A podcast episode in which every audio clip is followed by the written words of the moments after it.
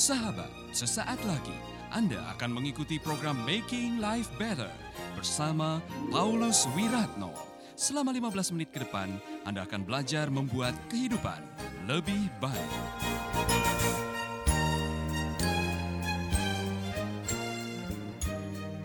Hari ini saya mau mengajak saudara merenungkan memaknai arti kata ter, arti tertawa. Memaknai arti ketawa karena ketawa ini bisa macam-macam. Ya kan? Saudara bisa ketawa sinis, ya kan? Sinis. ya. ya. Saudara mentertawakan orang atau saudara bisa tertawa tapi itu ketawa saudara mengejek. Ya kan? Ya kan? Ya. Iya kan? Ada juga tertawa tapi dalam keadaan tidak percaya.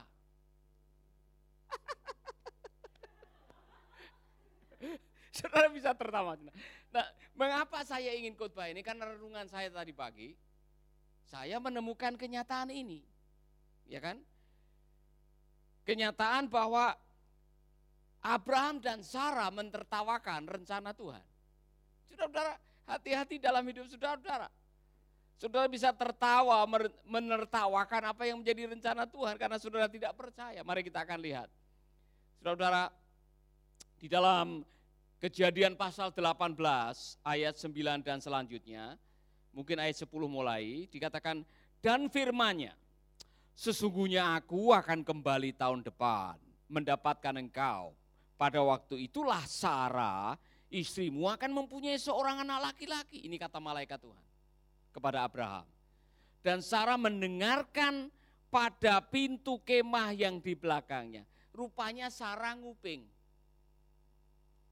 Sarah ingin mengetahui apa itu percakapan yang terjadi antara malaikat Tuhan dengan Abraham. Adapun Abraham dan Sarah telah tua dan lanjut umurnya dan Sarah telah mati head.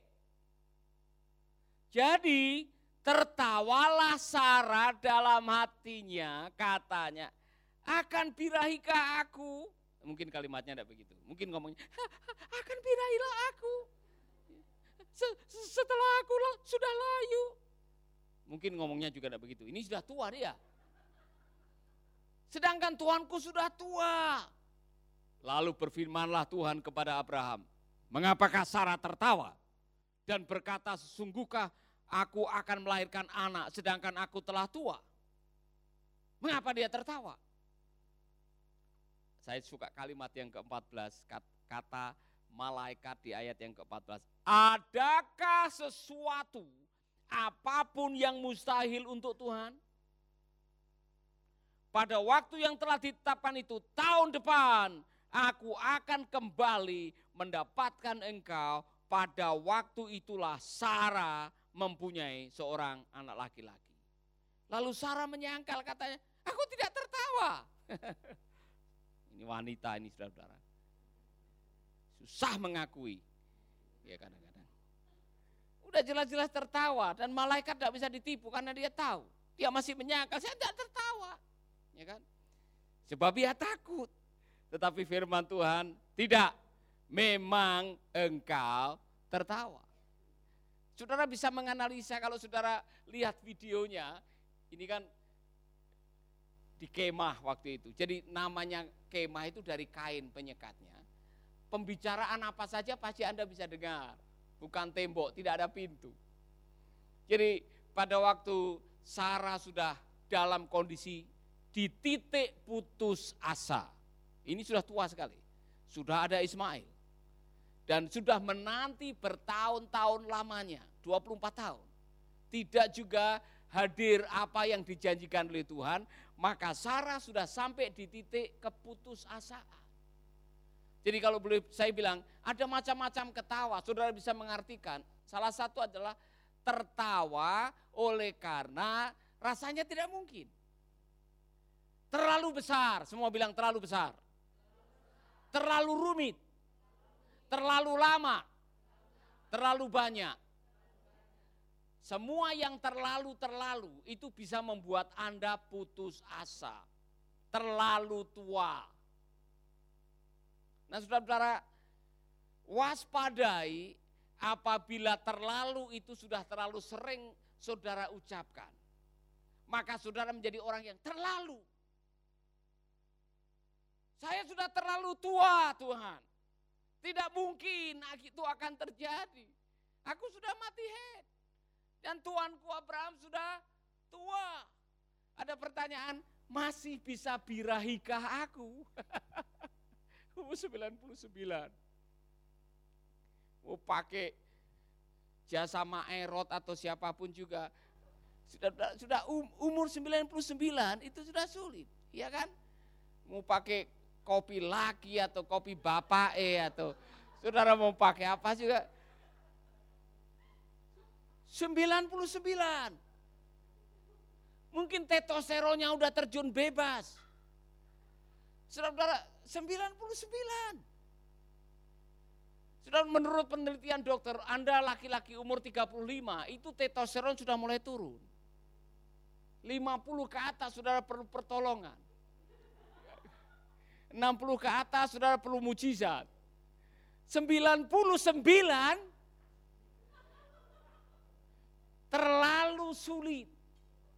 Terlalu sulit. Makanya kalau sudah namanya terlalu, kemudian malaikat bilang tahun depan kamu akan punya anak. Di belakang layar, Sarah mendengar itu.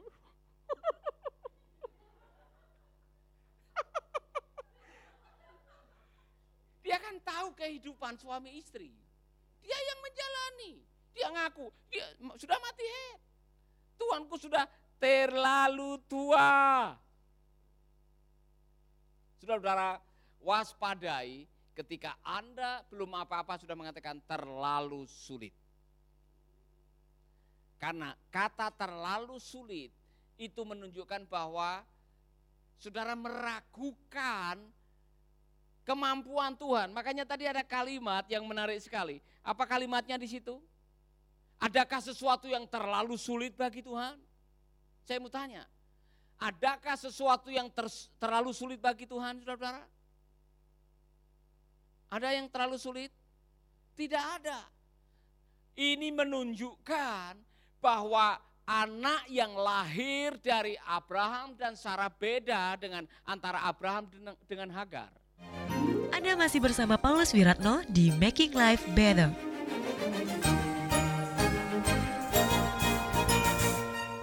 Saudara, Abraham dengan Hagar yang melahirkan Ismail adalah anak yang lahir dari daging, istilahnya.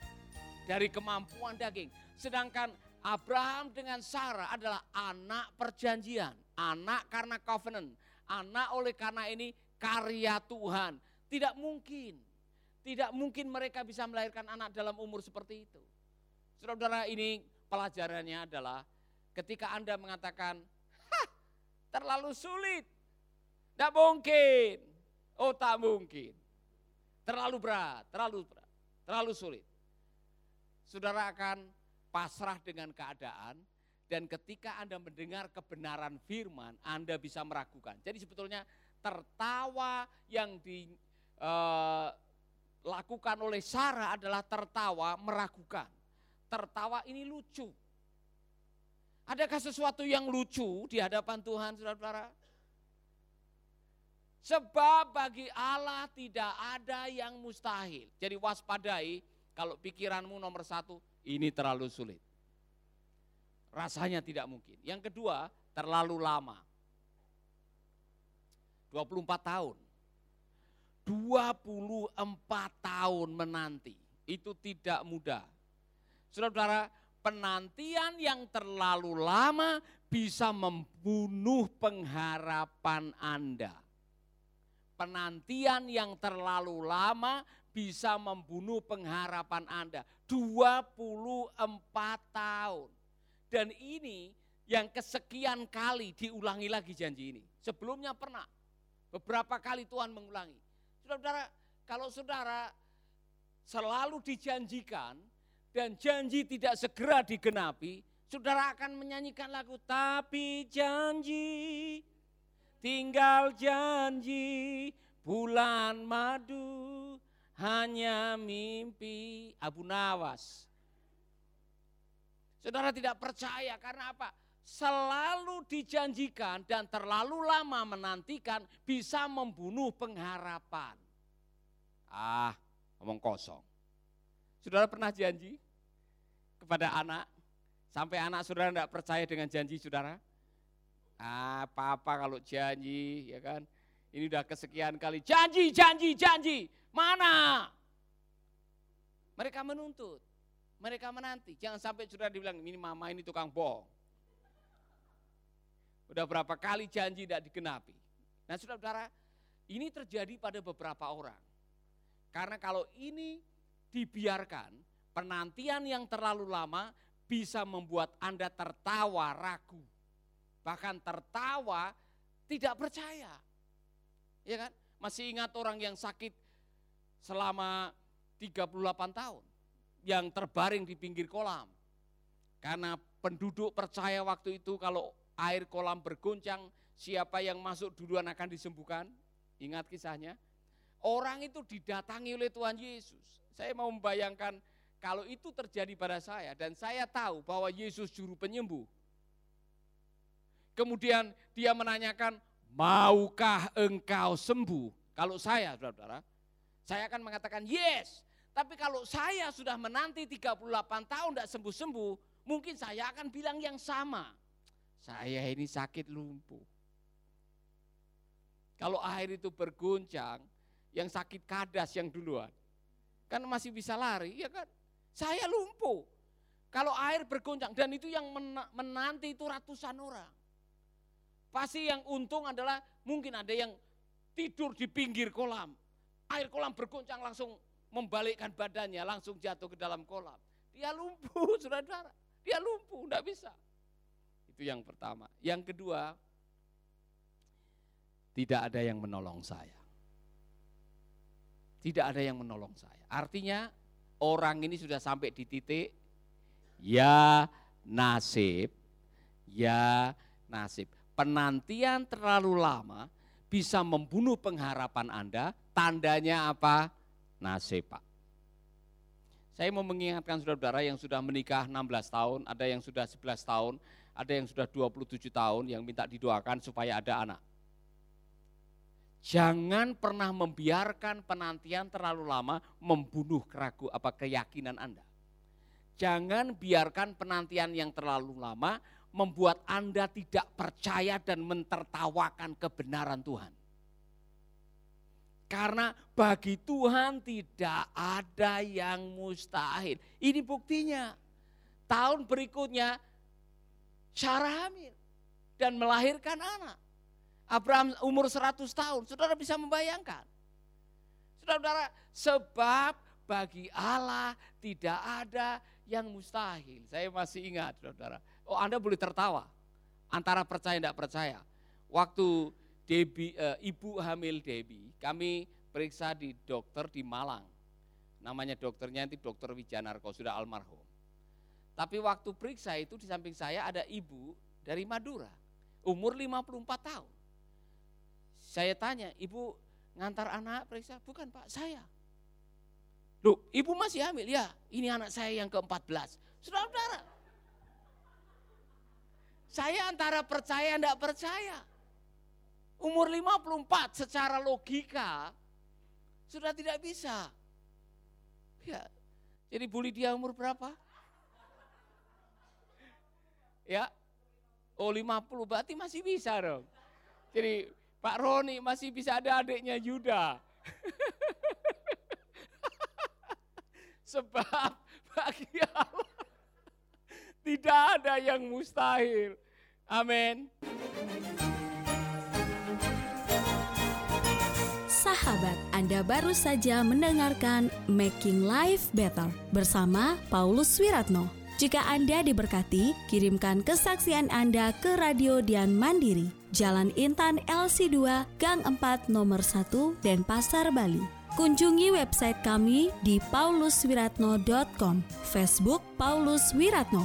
Hubungi kami di 0811 3901 144 dan 0811 3901 140. Sekali lagi 0811 3901 144 dan 0811 3901 140. Anda juga bisa mendengarkan program Making Life Better ini melalui handphone Anda. Download aplikasinya di Play Store atau App Store. Sahabat, mari dukung program Making Life Better ini melalui rekening BCA 6690305525. Sekali lagi, rekening BCA 6690305525 atas nama Wiratno. Terima kasih, Tuhan Yesus memberkati.